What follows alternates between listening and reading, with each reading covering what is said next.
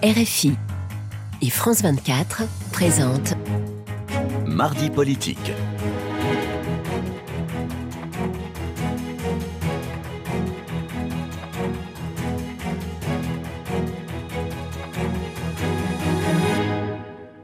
Bonsoir et bienvenue dans ce nouveau rendez-vous de mardi politique sur France 24 et RFI. Et ce soir, euh, notre invité est Nicolas Mailleur-Rossignol. Bonsoir. Bonsoir. Vous êtes le premier secrétaire délégué du Parti Socialiste. C'est un, nouveau titre qui est apparu tout récemment au, sein du, du, Parti Socialiste, il y a un mois, à l'issue du Congrès de Marseille, pour tenter de régler en fait la, euh, la crise à la tête du parti, puisque vous contestiez les résultats qui donnaient Olivier Faure vainqueur pour se succéder à lui euh, un mois après, est-ce que cette nouvelle organisation euh, fonctionne sans trop de friction? Bah, Elle se met en place, comme vous l'avez dit, ça fait moins d'un mois. Quand même lui laisser du temps. En plus, c'est un peu technique, mais il y a des votes au niveau local dans ce que nous nous appelons les fédérations qui viennent à peine de se terminer. Pour l'élection des premiers secrétaires fédéraux. C'est ça. Notre, notre Parlement interne au Parti Socialiste n'est pas encore installé. Il le sera dans quelques jours. Donc les choses se mettent en place progressivement, mais on se voit tous les lundis, effectivement, avec non seulement Olivier Faure, mais aussi Johanna Roland, qui est la maire de Nantes et qui est également première secrétaire Et vous avez l'impression de travailler tout de même en bonne harmonie avec Olivier Faure? Non, mais je ne veux pas faire de, langue de bois. Il y a des différences qui se sont vues. Oui, on va les évoquer. Non, mais parce que... mais, mais il y a d'abord, il y a sur la forme, c'est tout à fait courtois. Il faut, il faut, il faut le dire. Encore heureux, vous allez me dire. Mais enfin, je tiens quand même à le préciser parce que parfois il y a des, des rumeurs ou des fantasmes sur tout cela. Mmh. Et puis, euh, bah, comme on l'a vu pendant le congrès, il peut y avoir des positions différentes. Et précisément, le but de cette direction collégiale, c'est d'essayer d'avancer dans un collectif. Maintenant, c'est bien sûr au premier secrétaire de donner bah, les, les, preuves et les actes de ce rassemblement collectif, mais on y travaille. Alors, il se dit, et vous avez dû le lire forcément vous aussi, que euh, vous irritez un peu Olivier Faure et son entourage en multipliant les prises de position, les interviews, les déclarations, sans concertation, et que donc vous, vous jouez un peu, comme on dit sur un terrain de football, un peu trop perso. Euh, vous les avez entendus, ces critiques? Est-ce qu'éventuellement vous les comprenez? Je, peux comprendre qu'il y ait parfois des critiques, mais comme je l'avais déjà dit pendant la, campagne, d'une part, euh, les roses ont des épines. Vous n'êtes pas là pour faire de la figuration. Et, voilà, et, encore une fois, sans langue de bois, les titres ou les postes, c'est pas ça qui m'intéresse. Par contre, nous entendons, je dis nous parce que nous représentons un collectif avec des socialistes et qui, euh, on n'est pas adversaires, mais qui ont exprimé des attentes différentes. On a bien vu que ce congrès, c'était pas le même que dans des périodes précédentes. Mhm. Donc il faut l'entendre. Et moi, je suis un des porte-voix de cela toujours dans une démarche collective, absolument, euh, et collective au-delà du Parti socialiste. Nous sommes tous pour, par exemple, le rassemblement de la gauche, mais avec des options qui peuvent être différentes sur les sujets de fond. Et après tout, c'est normal dans le débat démocratique. Mais euh, Olivier Faure a remporté, vous parliez à l'instant de l'élection des premiers secrétaires fédéraux, euh, on sait d'ores et déjà, même si tous les résultats ne sont pas connus, mais on sait qu'il a obtenu, en tout cas lui s'en réclame, la majorité absolue au, au Conseil national du Parti socialiste. Est-ce que ça le renforce dans sa légitimité légitimité de chef, de premier chef du Parti socialiste. Mais pour reprendre votre mot, la vraie question c'est comment on veut chefer. Est-ce que quand vous avez deux blocs... Jacques Chirac disait un chef c'est fait pour chefer. Vous avez deux blocs. Euh, on peut évidemment euh, regarder au détail près de la voix, etc. Mais la vérité c'est qu'il y a deux blocs. Alors il y en a un qui est peut-être un petit peu plus gros que l'autre, mais c'est deux blocs qui sont autour de 45-50. 55 pour l'un, mm. peut-être 45 pour l'autre, 52, 48, peu importe. Vous avez deux blocs de taille assez comparables. Vous avez deux façons de chefer.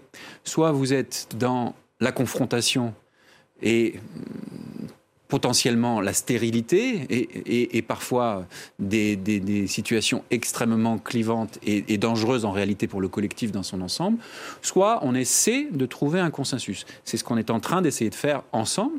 Il y a eu le temps du débat du Congrès, et maintenant, puisque nous représentons chacun deux blocs, eh bien, nous essayons de travailler à avancer ensemble il faut que chacun y mette de la bonne volonté. Mais dans, un système démocratique, euh, vous dites 55-45 ou 52-48, mais même 51-49, ah, euh, oui, oui. Euh, dans une configuration démocratique, il y a un gagnant et un perdant. Vous avez absolument raison. Mais votre raisonnement est juridique, arithmétique. Moi, je vous parle sur le plan politique, sur la façon d'avancer ensemble. Quand on est dans une même famille politique, est-ce qu'on veut, on est quand même dans la même famille politique, est-ce qu'on veut s'opposer et donc cliver et s'affronter. Et on a vu que parfois ça pouvait mener à des dissensions, ou à des départs, ou à des exclusions. Crois que personne ne souhaite ça, ni Olivier, ni moi, ni personne, enfin j'espère. Et soit on veut plutôt essayer de trouver des accords pour avancer ensemble. C'est l'esprit de, la conclusion de l'accord de Marseille. Donc essayons de continuer dans ce sens-là. Mais je ne fais pas de procès d'intention. Hein. Je crois vraiment que Olivier aussi est dans cet état d'esprit. Quelles sont les difficultés, euh, au fond, que vous, que vous avez à vous mettre d'accord Sur quel sujet? Est-ce que c'est notamment euh, la place du, du Parti socialiste sur l'échiquier politique et les rapports avec euh, la NUPES D'abord, je voudrais quand même relativiser, parce que, euh, attendez, euh, évidemment, c'est peut-être normal qu'on parle des sujets où on n'est pas forcément complètement d'accord. Mais enfin, il y a 9 sujets sur 10 sur lesquels on est complètement d'accord. Hein. Et heureusement, on est quand même dans la même famille politique. Ensuite, c'est vrai... Il y a oui, mais le rapport à la NUPES, ça, détermine beaucoup de choses sur l'avenir, Oui, mais parce que ça correspond à une réalité dans le peuple de gauche. Et d'ailleurs, on l'a vu à l'Assemblée nationale, peut-être en parlera-t-on ensuite. Oui, on va en parler. Euh, on a bien vu qu'il y avait des différences d'appréciation, j'essaie de le dire d'une façon nuancée, sans, sans procès d'intention là encore, mais des différences d'appréciation sur la façon de s'opposer sur la façon d'être de gauche, certes, authentiquement, mais aussi crédible dans les contre-propositions, sur par exemple la question des retraites. Et donc, ce sont ces débats-là qui, à vrai dire, sont des débats, je crois, sains, parce que profonds, parce que quel est l'enjeu derrière? C'est est-ce que la gauche, qui aujourd'hui est faible, elle est à moins de 30% dans son ensemble, et le Parti socialiste, je n'en parle même pas, il est encore plus faible que mmh, cela. Mmh. Est-ce qu'on est en capacité demain de redevenir une vraie force crédible pour représenter une alternative et après-demain l'alternance, face en particulier à l'extrême droite, puisque mmh. c'est ça le sujet. Bon, eh, il y a plusieurs options pour y arriver, il y a plusieurs points de vue là-dessus, et donc c'est assez normal qu'il y ait un débat sur cette question-là. Et on a bien vu ces dernières semaines que les stratégies de, l'outrance n'étaient pas forcément les plus efficaces. Lors de la campagne interne au Parti socialiste pour l'élection donc du, du, euh, du, poste de, au poste de premier secrétaire, vous aviez euh, qualifié cet accord de la NUPES de euh, tambouille, un accord électoral qui est une tambouille, aviez-vous dit. Vous, vous le pensez toujours? Mais c'était de la tambouille? Ouais, je, je, je, dis, mais comme à peu près tout le monde, que c'est d'abord un accord qui s'est conclu il faut bien le dire, dans l'urgence d'un moment législatif. Mais on n'est plus là-dedans aujourd'hui. Mais, sans, sans, la NUPES, sans cet accord, euh, que serait le PS aujourd'hui? Combien auriez-vous de députés? 100, 6, Oui, mais enfin, bon, on peut Est-ce que ça ne vous a pas un petit peu sauvé la mise tout de même? Ah, mais euh, ça, avait été dit à l'époque, ça a permis de sauver un certain nombre de postes, peut-être. Moi, je, je, ne suis Sans pas... Sans doute même, non? Sans doute, peut-être, euh, certainement, mais avec d'autres conséquences aussi. Ça a gelé d'autres circonscriptions mhm. pour d'autres partis politiques, en particulier la France insoumise. Et donc, ça, ça a aussi d'autres conséquences. Et puis surtout, c'était un accord électoral dans un moment électoral. Aujourd'hui, c'est quoi la NUPES? Moi, je, crois qu'elle mérite ni excès d'honneur, ni excès d'indignité, mhm. si vous voulez. Aujourd'hui, c'est un accord intergroupe à l'Assemblée nationale. Mmh. Pas plus, pas moins. D'ailleurs, vous l'avez vu au Sénat, M. Mélenchon s'est permis des injonctions des euh, parlementaires sénateurs NUPES, et il s'est fait vertement reprendre à juste titre, parce que de NUPES au Sénat, il n'y a pas. Mmh. Pas plus qu'il n'y en a dans la plupart, la quasi-totalité, à vrai dire, des territoires pour ce qui concerne les élus locaux. Il y a d'autres formes de rassemblement de la gauche qui, d'ailleurs, mmh. fonctionnent bien aussi. Donc, ce que j'essaye de dire, c'est qu'en réalité, la vraie question, elle n'est pas par rapport au passé de 2022. Moi, je ne juge pas, et, et je vais même vous dire, je pense pense que c'était très difficile, y compris pour le PS, mais aussi pour d'autres partis politiques, dans l'urgence du contexte de 2022 législatif, de conclure un accord. Donc c'est toujours facile de critiquer après. Je ne me permettrai pas ça. Ce que je sais en, en revanche, c'est que si on regarde l'avenir, l'avenir, est-ce qu'une stratégie fondée sur objectivement une domination aujourd'hui de LFI dans cet accord-là. Une domination ou un écrasement? J'ai dit domination, ce qu'on a vu à l'Assemblée. En vos mots. Qui, oui, parce que j'essaye d'être précis, mais qui est assez logique vu le résultat des urnes en 2022. Sauf que derrière, est-ce que ça marche? Est-ce que c'est efficace? Les dernières semaines. Regardez les expressions des représentants syndicaux. Regardez les expressions, y compris de certains écologistes. On va venir à ça. Euh, d'un mot, je parlais donc il y a quelques instants de ces critiques qui ont été faites sur votre tendance à faire un peu cavalier seul. Et alors, euh, l'un des, l'une des illustrations, c'était cette tribune sur les retraites que vous avez publiée dans Le Monde euh, le 21 février, qui a suscité donc des crispations. Tribune intitulée Une vraie réforme de gauche est possible, et dans laquelle vous disiez notamment, pour battre la droite, il ne suffit pas de battre le pavé. Est-ce que vous vouliez dire par là que la gauche n'apporte rien dans ce débat Non, pas, pas rien du tout. D'abord, vous dites cavalier seul. Je, signale juste que cette tribune a été vous, elle a été co-signée d'abord par une Mais trentaine il de se dit que vous n'aviez pas prévenu de euh, personnalités. et, aujourd'hui, plus de 200 parlementaires, élus locaux, militants. Et, vous, je, ne rappellerai pas les scores, mais euh, il y a eu des scores au moment du congrès de Marseille qui montrent que nous représentons une sensibilité qu'il faut entendre Mm, mm. aussi. Et, et cette sensibilité, elle existe dans le paysage. Vous n'en aviez pas Ni- parlé à Olivier Faure de cette. euh, Nous avions discuté Ouais. du sujet des retraites et je continue de dire quelque chose de très simple. D'abord, un, la gauche a raison de s'opposer de façon unitaire au projet qui est une régression injuste que veut imposer le gouvernement. Je suis allé au gymnase Japy avec l'ensemble des... Nous avons raison de nous opposer de façon unitaire. Mais s'opposer ne suffit pas. Il mais, faut proposer. mais le rôle d'un parti politique, le rôle d'un parti politique, c'est non seulement de s'opposer, Mm. mais si on veut être crédible pour incarner une alternance, c'est aussi de proposer. Mm, Puisque mm. moi, je suis maire de Rouen, à Rouen et ailleurs en France, les gens me disent d'accord, vous êtes contre, ok, mais qu'est-ce que vous proposez? Si demain vous êtes au pouvoir, vous faites quoi? Est-ce qu'on dit il y a rien à Mm. Mais faire la France insoumise répète sans cesse qu'elle a des nombreuses propositions mais la France le sujet. insoumise, et elle en a parfaitement Ouais. le, le- le- Ouais. le droit, évidemment, et je- effectivement, la France insoumise Avec la a, retraite à a 60 ans. publié un contre-projet Ouais. qui est public, que je ne partage pas sur cette question des 60 ans, 40 annuités pour tous, mais euh, il, il a le mérite d'exister et il est clair. Pourquoi est-ce que le Parti socialiste ne le ferait pas? Pour ne pas faire apparaître peut-être Bah, les divisions justement à au partir sein du de la moment, NUPES, non? À partir du moment où vous avez euh, un parti politique qui s'exprime sur un sujet aussi important que les retraites, je pense que les Français sont en droit d'attendre, eh bien, tout simplement, une position politique crédible. Et, et là, je pense que c'est essentiel, parce que dire sur les retraites que rien ne bouge, rien ne change, honnêtement, est-ce que c'est crédible? La société évolue. Pas uniquement, d'ailleurs, la longévité ou la. Mais aujourd'hui, au sein même du PS, Le rapport au travail il n'y a pas de position consensuelle au sein du PS sur l'âge de départ à la retraite, par exemple. Non, et c'est bien dommage. Et, et c'est et pas, c'est pas simplement une question d'âge, c'est une question de rapport au travail, c'est la place des seniors dans notre société, c'est le lien de la transmission générationnelle entre les personnes âgées et ou les seniors et euh, les jeunes sur le monde du travail. C'est les nouvelles pénibilités, les pénibilités qui ont été supprimées par M. Macron ou les pénibilités qui sont invisibilisées à l'hôpital, dans l'éducation, l'aide sociale à l'enfance, le handicap. Vous voyez, toutes ces pistes, je ne fais que les effleurer, mais pourraient être les ferments de positions et de propositions politiques réellement de gauche. Alors, vous parliez il y a quelques instants, vous avez fait allusion au débat à l'Assemblée nationale sur la, la- la réforme. Il est vrai qu'ils ont été particulièrement euh, violents, et c'est en particulier LFI qui a livré, il faut le dire, des attaques assez brutales contre euh, notamment le ministre du Travail, Olivier Dussopt. On se souvient par exemple qu'il a été traité d'assassin. Euh, Diriez-vous que ces débats ont manqué de dignité?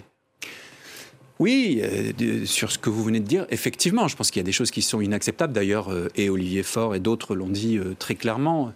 Et, André Chassaigne, de le notamment, faire. le président du Chassaigne, groupe, mais d'autres, encore. Il a dit qu'il s'était senti humilié Oui, par ses propos. Oui, oui. Mais et je crois qu'on a eu raison de condamner ces propos. D'ailleurs, la personne en question s'est excusée. Mais là où, si vous voulez, j'essaye d'être précis. Nous avons des députés socialistes. Je pense à Boris Vallaud. Mhm. Je pense à Jérôme Gage. Je pense à Arthur Delaporte, Olivier Faure et d'autres encore, Christine Pires-Beaune, qui se sont engagés dans le débat et qui ont fait leur travail. Si je prends les 1200 euros dont le gouvernement nous avait expliqué au départ que ça allait être la plus de panacée, que ça marcherait pour tout le 1200 euros. monde, etc. Ouais, ouais. On a vu à la fin du débat parlementaire que c'était un mensonge que c'était absolument pas le cas. Qui a débusqué cela? Plusieurs forces, mais les députés socialistes, en particulier ceux que je viens de citer, ont pris toute leur part. Ce qui est malheureux, et là où c'est terrible, c'est que à l'extérieur de l'hémicycle, qu'est-ce qui est d'abord ressorti? Ben, C'est ce que vous avez dit, c'est l'outrance. Ouais. C'est assassin, c'est le ballon avec Monsieur Porte, euh, etc., avec la tête du ministre, c'est les bruits, la, la fureur. Et c'est là où je dis que nous avons un souci, parce que Olivier alors Dussopt que nous avons... a dit aujourd'hui aux, aux- députés LFI qu'ils ont été dans ces débats les fossoyeurs de la démocratie. Est-ce que le propos est trop fort ou est-ce qu'il y a de cela un peu? Je ne sais pas s'il faut ajouter de, de la caricature à l'insulte. Je ne sais pas si ça élève le débat non plus. Et puis n'oublions pas quand même que tout cela vient d'abord, il faut quand même le rappeler, du fait que le gouvernement a choisi délibérément de bloquer les débats sur une procédure dont d'ailleurs la pertinence constitutionnelle est discutable et d'ailleurs discutée, euh, pour éviter euh, un Oui, temps un trop temps de long débat très sur le sujet. J'espère d'ailleurs 50 qu'au 50 Sénat, j'espère d'ailleurs que la sagesse reviendra au. Sénat, parce que sur un sujet aussi important que les retraites, franchement, ça n'est pas très malin. Et ça, c'est de la première des obstructions. La première des obstructions, elle vient pas ni de LFI, ni de la gauche, ni de personne. Elle vient d'abord du gouvernement sur cette procédure de blocage, parce que ça, c'est vraiment du blocage. Mais c'est vrai que derrière, alors que je viens de vous le dire, nous avons des députés, notamment socialistes, qui ont fait un boulot remarquable. Le message médiatique qui est malheureusement envoyé, le message dominant, C'est, c'est effectivement cette indignité, cette outrance, etc. Et c'est ça qui pose un problème, je crois, dans ce que moi je, souhaite comme rassemblement de la gauche. Il faut que le rassemblement de la gauche soit un rassemblement qui soit, euh, comment dire, crédible sur le fond et sur la forme, authentiquement de gauche, mais aussi crédible sur la forme. Et il n'y a pas besoin d'élever la voix pour élever la parole. Les, syndicats appellent à durcir le mouvement euh, social à partir du 7 mars, euh, dans quelques jours. Donc est-ce que vous pensez que cette date puisse être un point de bascule je, c'est tout à fait possible. Là encore, c'est la responsabilité du gouvernement d'entendre la colère sociale, d'entendre les syndicats, y compris des syndicats parfaitement responsables, réformistes, qui sont unanimement vent debout contre ce projet. Et si vous voulez, il y a un moment où, euh, évidemment qu'il y a une gradation. Quand vous avez en face de vous un gouvernement qui est sourd et aveugle, et qui en plus a fait des promesses, je viens de citer les 1200 euros, qui sont de fausses promesses, c'est tout à fait logique que la colère s'amplifie. Mais c'est l'intérêt de personne que la colère s'amplifie. Ça devrait certainement mm. pas être l'intérêt du gouvernement. Donc une fois de plus, je, ne fais que dire que le gouvernement devrait écouter, entendre. Les syndicats ont des propositions. Les partis d'opposition, j'ai cité les socialistes et les députés socialistes, ont des propositions. Pourquoi est-ce que tout cela n'est pas entendu tout simplement? Et pourquoi? Et pourquoi à la fin s'étonner si tout, cela prend des risques de dérive ou de dégradation. Personne ne le souhaite, je ne le souhaite évidemment pas. Personne n'a envie de bloquer le pays fondamentalement. Simplement, si on n'est pas écouté, qu'est-ce qui se passe à la fin? La réforme des retraites a, largement occupé et peut-être même un peu monopolisé le débat public d'une certaine manière au cours de ces euh, dernières semaines, de sorte que l'on parle finalement assez peu euh, de l'inflation galopante de bon nombre de produits de première nécessité qui rend euh, très difficile le quotidien de millions de Français. quelle peut être la contribution du Parti sur ce sujet D'abord, je vous remercie de poser cette question parce qu'effectivement, c'est un sujet qui, malheureusement euh, n'est pas suffisamment porté euh, sur le débat politique et médiatique. Et souvent, les chiffres masque hein, les réalités humaines. Par exemple, on vous dit l'inflation, bon, elle est à 5, elle est à 6, elle est à 7. C'est un chiffre un peu mmh. abstrait. La vérité, c'est le prix des pâtes, c'est le prix du pain, c'est le prix des denrées de première nécessité. Et souvent, il a augmenté de façon bien plus forte que les 5, 6 ou 7 Sensiblement. Le prix de l'énergie, évidemment. Voilà. Donc, on est dans quelque chose qui touche le quotidien. Moi, je vous ai dit, je suis maire d'une commune populaire, euh, Rouen, euh, et c'est vrai partout en France. Qu'est-ce qu'on peut faire? Ne faut pas raconter des blagues, on ne peut pas tout faire, mais il y a des leviers quand même qu'on pourrait mobiliser. Nous avions proposé, et nous avons continué de le proposer, d'utiliser le levier fiscal, par exemple une réduction de la TVA sur les produits de première nécessité. C'est évidemment pas parfait parce que ça s'applique à tout le monde et donc on se dit ben, on va aider aussi des personnes qui n'en auraient peut-être pas besoin, etc., etc. Mais quand même sur les produits de première nécessité, sur l'hygiène, sur l'alimentation, on voit bien qu'on est sur une situation difficile. Donc en tout cas, on voudrait des propositions beaucoup plus concrètes du gouvernement là-dessus. Et la gauche, et singulièrement les socialistes, par leur expérience de terrain, les élus locaux notamment, a des propositions à faire. Merci Nicolas Meyer-Rossignol, nous sommes arrivés euh, à la fin de cette émission. Merci et merci à Camille Néran et Julia Guggenheim qui ont euh, contribué à sa préparation. Bonne soirée.